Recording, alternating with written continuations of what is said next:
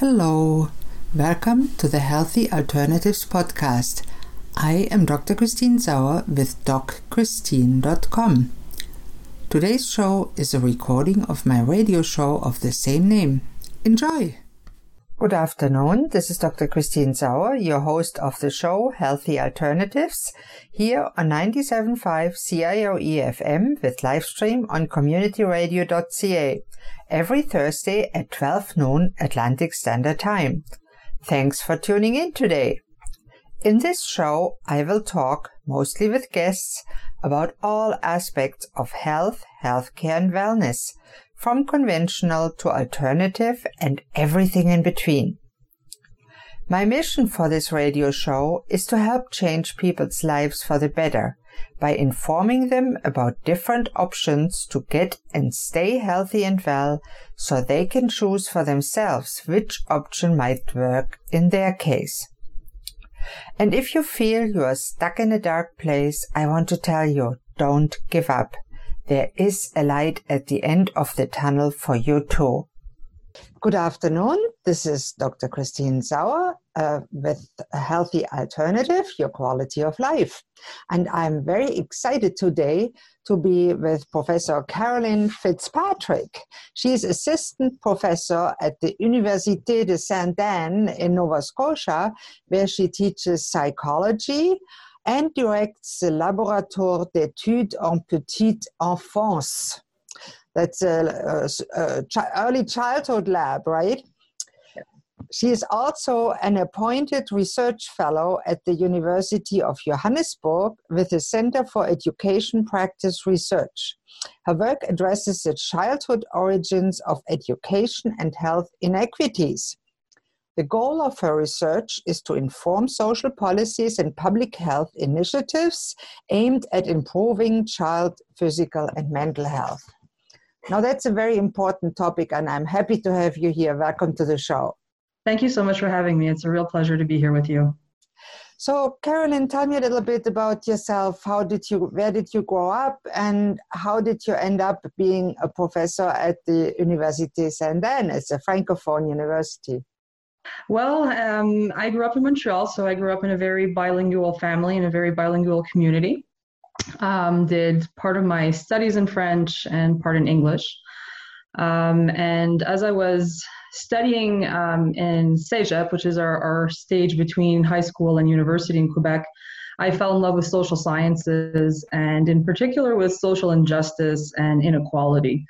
Uh, so, as I developed a passion for that, for a better understanding um, inequalities uh, and ways to try to address these, I sort of learned, um, and it's a bit sad that a lot of inequalities start very young in life and they actually originate in early childhood. So that's when I really decided that I wanted to pursue uh, higher studies in child development.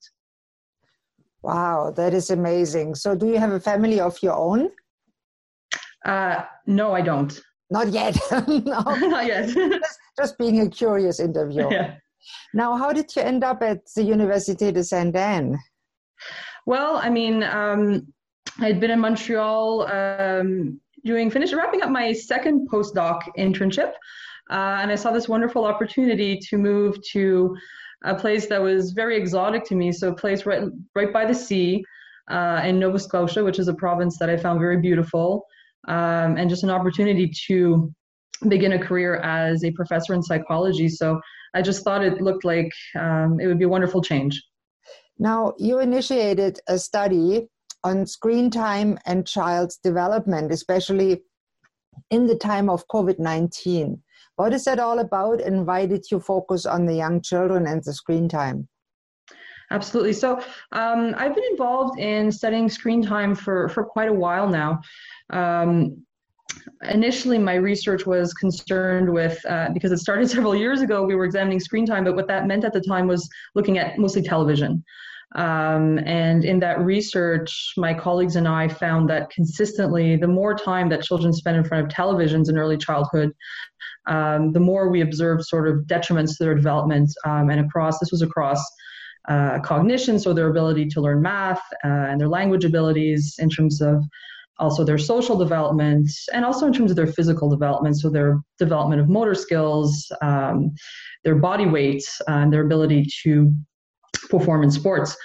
Um, so things have changed rapidly over the 10 years when it, when it comes to media use and screen time. So um, approximately five years ago, I became interested in better understanding. Well, how how about these new screens, these mobile devices that are more interactive? What is what are their influence on development?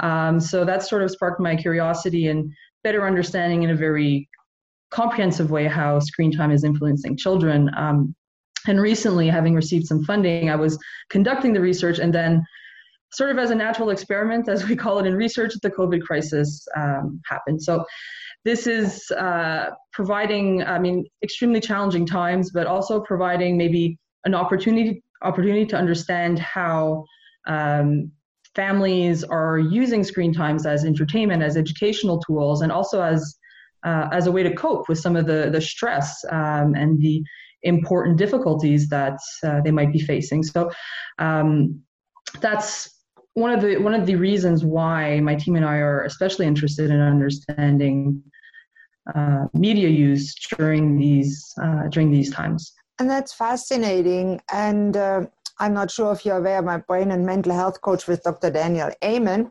and he said that uh, if a child between the ages of zero and five has more than half an hour of screen time combined a day, they have a 70% higher risk of getting ADHD or ADD. Did you find a similar correlation?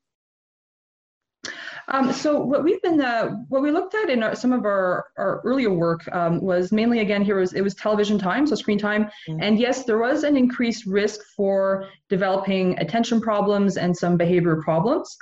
Um, now, after that, uh, in our sample, which is a population-based sample, so we looked at all children uh, combined, um, we found that the risks become higher as screen time exceeds the recommendations of uh, the World Health Organization, which is one hour a day for, for that okay. age group. Um, that being said, there are specific children that might be more vulnerable to screens, uh, and there are um, also some contents that are more uh, harmful and some that are more beneficial. So if a child is getting a steady diet of violent content and fast-paced cartoons and action uh, type of contents early on, this is likely to be more damaging to attentional systems than a child who um, might be a bit less prone to distractibility and attention problems that's getting a mainly educational diet. So it's important, I think, to also take into account um, the content of media that they're receiving, uh-huh. um, as well as the context. So if if a child is consistently viewing media on their own or using media on their own, um, the consequences are likely to be very different from a child who's more likely to co-view with parents or to use media in the context of interactions. Now let's go a little bit more in detail because that is that is extremely important and interesting. And from observing parents, I've noticed that many use their cell phone or tablet as a babysitter. And that can be good, in my opinion. Is it is it good when parents guide the kids, or is it okay when the kids just pick what they want to see? So it's um, it's it's absolutely understandable that there are times when parents need to use screens as a as a babysitter, um, sure. and I think this has probably become uh, really obvious to parents during the COVID nineteen crisis. Uh, parents are working from home, preschools, daycares are closed. Maybe there's another kid that needs to get homeschooled. So uh, I think that that's uh, that can be to the extent that it's beneficial for family functioning, I think that that needs to be taken into account, and sure. um, parents shouldn't be uh, led to be shamed for, for doing it. No, uh, parents uh, are in an extremely difficult situation sometimes. The kids are home, they both have to work from home. That doesn't work well, and no childcare um, available. Absolutely. Uh, however, I think uh, it's also important to educate parents that if they want children to um, be to benefit from the educational features of certain applications and certain contents the best way to enhance the educational aspects is to co-view with their child uh, and to ask questions to have conversations to point out certain things. So if they really want to maximize those benefits uh, co-viewing is really the um, the way to go. Um, and with with older children, maybe co-viewing is not possible, but there's also parental mediation, which can involve asking questions about what types of content, what types of programs, or what types of social media children are using. Can also be a great way to protect some of the harms and to increase some of the positive aspects. Now that's really interesting. Uh, tell us an example of of children. Uh, what happens if they have too much screen time in, in in practical? How can parents know if too much is too much for their kid? What behaviors does a child show? So there are uh, there are some general guidelines, and I'll, I'll, explain those in a second. But every child can be slightly different. Uh, some children mm-hmm. are going to be more sensitive than others, and parents are, I think, it's important to say are ultimately the expert on their child, so they should also sort of um, trust themselves in, in, that sense. But so for children uh, below the age of two, what the World Health Organization recommends is uh, no screen time at all. So no media use, with uh, with the exception of video chat technologies. Uh, or something that might be more more uh, more in the lines of listening to music. So, mm-hmm. music, um, listening to stories, video chat technologies can be healthy substitutes and uh, are not um, are not. Uh, I have a funny story of my own son when he was six. I don't he was a year and a half, and we had a big old radio. You know those very old ones, and we put that in his room, and he could search for music that he liked. Guess what he liked? Mozart. Wonderful. It was very interesting for me what, what he actually chose. He loved Mozart. And that, yeah, that can be a really interesting activity. So that it's the child develops some autonomy. They're they're controlling the the content, mm-hmm. um, and it's not. I mean, listening to music is by no way a, a media that we would um, consider a risk for development. Um, after that, between the ages of two and five, uh, children should be exposed to no more than one hour per day. And uh, this, as much as possible, should be educational content. Uh, obviously, no what violent content. Educational content. Is that Sesame Street? Is that educational content? Sesame Street would probably be uh, one of the best options.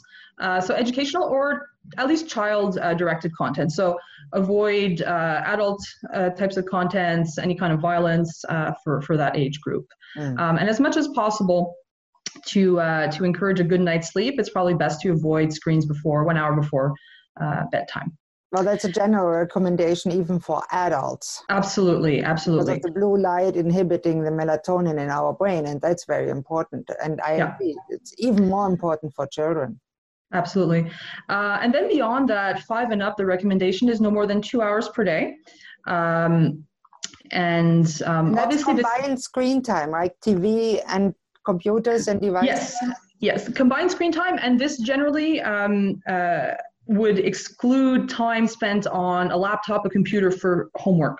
So that can be taken out of the uh, t- taken out of the equation.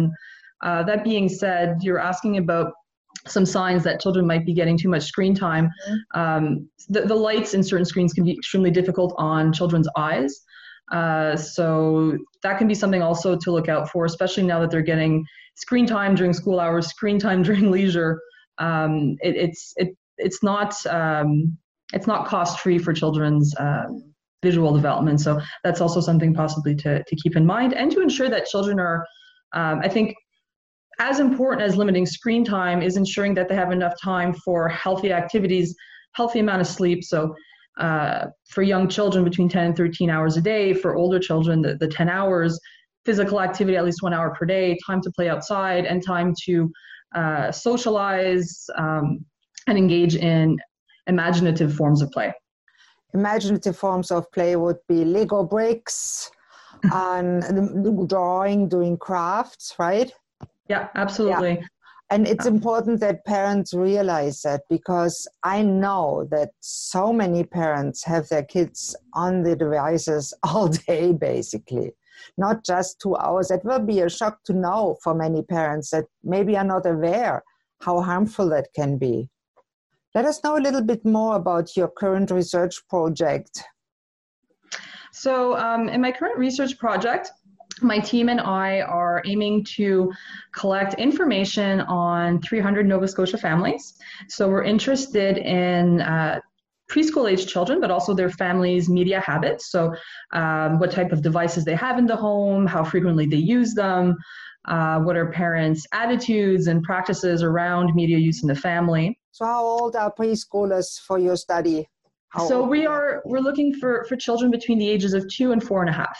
Mm-hmm. Um, so we're gathering all this all this information. Uh, we're also going to um, we're also going to look at children's language development and their development of executive function skills, which is the ability, ability to um, concentrate and control behavior and control attention. So we're looking at those very important skills.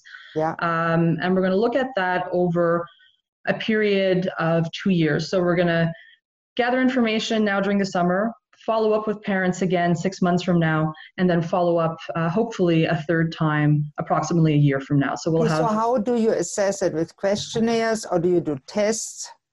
Yeah, so we we're using so for for the media use we have a questionnaire.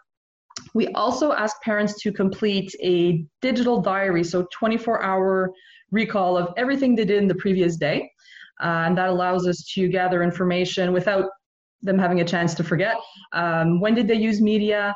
Uh, not only like not only as a primary activity, but also did they use media during supper time or did they use media um, during leisure time? So uh, media as a primary, but also a secondary activity.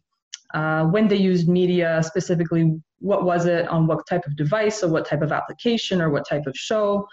Um, and also what was the context? So was the child uh, using media uh, to keep busy? Was a child watching uh, a program with their grandparent or a sibling? So information on how long, what the media use was, and what the context was. Uh-huh. Uh, and we're also asking parents to uh, to get a better idea of family media use to install an application on their telephone for about two days so we can see well uh, during the day when do parents use their use their phone more, more and what type of activities are they doing on their phone Okay, that's that's quite interesting. And uh, why did you focus on the young children? well um, so you you might know this being in the health field but early childhood is one of the times in our life where the, our brain is undergoing the most rapid development Absolutely. Um, and during the preschool years, a lot of this development is happening in the prefrontal cortex, so the frontal area of the brain. And this part of the brain is, is essential, extremely important for the development of language skills. So it's what's going to support eventually the ability to read and write. Um, it's also important for planning, decision making, and for the ability to control attention, behavior, and emotion. So it really is um, an important and a very, very important time for, for brain development. So as children develop, this um, prefrontal cortex develops in part from maturation and in part from genetic reasons, but also depends tremendously on the environment. Yeah. Um, and the best, probably the best environmental influence is a reciprocal, sensitive exchange with the caregiver. So if children don't get enough interaction with caregivers, don't get enough high quality interactions um, that are tailored, sensitive to their developmental state um, and to their own personal strengths and weaknesses, well, that development doesn't happen at an optimal rate. So I think it's really important to look at children during that sort of sensitive time uh, because this might be the period in life where media is likely to have the most profound, either positive or negative influence. Wow, yeah, that is extremely interesting. And the results of the study hopefully will be published in both languages, English and French. Yes, um, we'll, we will do, um, I think, as, as is important to do with most research that is, um, I think, highly of potential importance to, to parents. Mhm. Uh, there will be most likely scientific publications, which are typically in English, but then a series of, we hope, uh, reports and knowledge translation activities, talks, communications, um, media releases, which will be in both languages to reach uh, parents in both. Wow, that will be extremely uh, important and extremely interesting because there's not that many out there, I think, about screen time and little children. And there's so much use of screen time by little children, and sometimes it gets actually addictive, even for little children. Did you see that? I, I've noticed that sometimes when I watch parents, the kid starts to demand to get a screen, and the parents give in because they don't want to put up with the uh, with the irate child. Uh, did you see something in, in smaller children like that too? Well, I mean that's that's very interesting what you're mentioning because you you asked also about signs that the children the child might be getting too much screen time, and that could definitely be a sign because um, a lot of contents are designed to activate the reward system in young children. Uh, a lot of media producers have a, enough of a, a grasp on um, on psychology and early or, and young children's psychology to design contents that they know children are going to want to watch and rewatch. So um, this repeated activation of the reward system can mean for some children, well, an hour is not enough anymore. Now they want two hours or three hours. So as parents can sort of be um, sensitive to this and see, well, if I remove the media, does the child go through become irate or become irritable? Because these are signs, uh, in a sense, of withdrawal. So does the child go through these kinds of uh, fits and difficulties when you remove the media, and that might be a sign that well, it's time to taper them down or to try and and, and reduce some of their, their intake of screens. Yeah, some parents hesitate to do that because they just don't want to deal with the angry child that can result. And when the child, children are older, I've seen that really angry child uh, if the parents give in too often, I think. And it's and it's it's so important uh, during those early years the three, four, and five year old time for children to develop the ability to regulate frustration yeah. and to handle their emotions. So uh, it can become a vicious circle if when the child becomes irate, they receive a screen, it calms them down, but they're not learning uh, how to actually deal with their frustration and to deal with their emotions. They're uh, just being given a, um, a, a way to avoid to avoid uh, those negative feelings. So um, that's uh, that's I think that's very important to consider. So that would be considered kind of an addiction to those media. Yes, it's it's not. Um, we can't call it an addiction at this point because uh, I think the the DSM is still out on on this. But uh, some some scientists would uh, would argue that uh, it is possible, mm. um, but it it still remains uh, un- unconfirmed at this point. Sure, you're all scientific, and that's wonderful. and I understand that as a doctor myself, I used to be very scientific and now I do more the translation into general knowledge, which is a lot of fun too. Mm. And so, what parents should participate in your study? So, we are looking for uh, any Nova Scotia parent that has a preschooler uh, or two, if they, the siblings can participate between the ages of two and four and a half. So, um, uh, beyond that, we don't have any restrictions. Mm-hmm. Um, I can give the the information, um, yes. the detailed information to participate after. Um, I think I, I, strongly encourage parents to participate because um, not only is this going to help us better understand how people are using media and how children develop uh, during a global health crisis, there there are quite a very few studies of Nova Scotia families. So by getting this information on early childhood development and media use, well, down the line, we're hoping that we might be able to improve services that are available to parents and better understand their needs um, and how we can better resource them. So that's um, awesome. Now, where can parents go to get more information about that? I know you have a website. Yeah, so the best uh, the best way because our, our, our, website is in French, so the best way to avoid language confusion, I'm just going to ask parents to Google NS preschooler screen time study. Okay.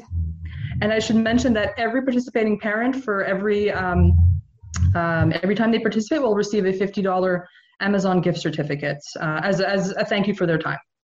Now that's absolutely lovely. That's a nice incentive that can certainly can everybody can know that can can use that. And tell me a little bit about more what is expected as a result of that study. So, how can parents increase digital health in their children? Well, we're, we're really hoping to be able to um, just as a first uh, as a first objective, we just want to see well what's going on in the family. So, how much are they using, and what are they using the most, and for what reasons are they using? So, sort of just to get um, a portrait of media use in uh, Nova Scotia families with young children. Mm-hmm. Then we're also hoping to be able to tease apart what are the situations in which media is the most harmful for development and which are the situations in which it's the most likely to benefit development because i think parents um, it's very hard it's a huge challenge for many of them to limit screen time if we just give them an hour recommendation but if we could yeah. say well this type of program under this type of interaction at this time of the day is probably your best bet they can have a better hierarchy uh, of recommendations that they can use to guide their behavior wow that's really really important and really fascinating and i thoroughly enjoyed having you on the show thank My you pleasure. so much caroline and uh, i'm very much looking forward to the results and i hope you keep me in the loop so i can publicize the results. Absolutely. And that is wonderful. And i wish you all the best. I wish i had small children. No not really. I have grandchildren but not in nova scotia. They're not eligible for the study. And and and, and i want to encourage all parents that have children in that age to to participate. It's of course it will be in the end anonymized, so nobody can find out that it was your child that got too much screen time. so thank you very much and all the best. You're very welcome. Bye bye. Thank you so much.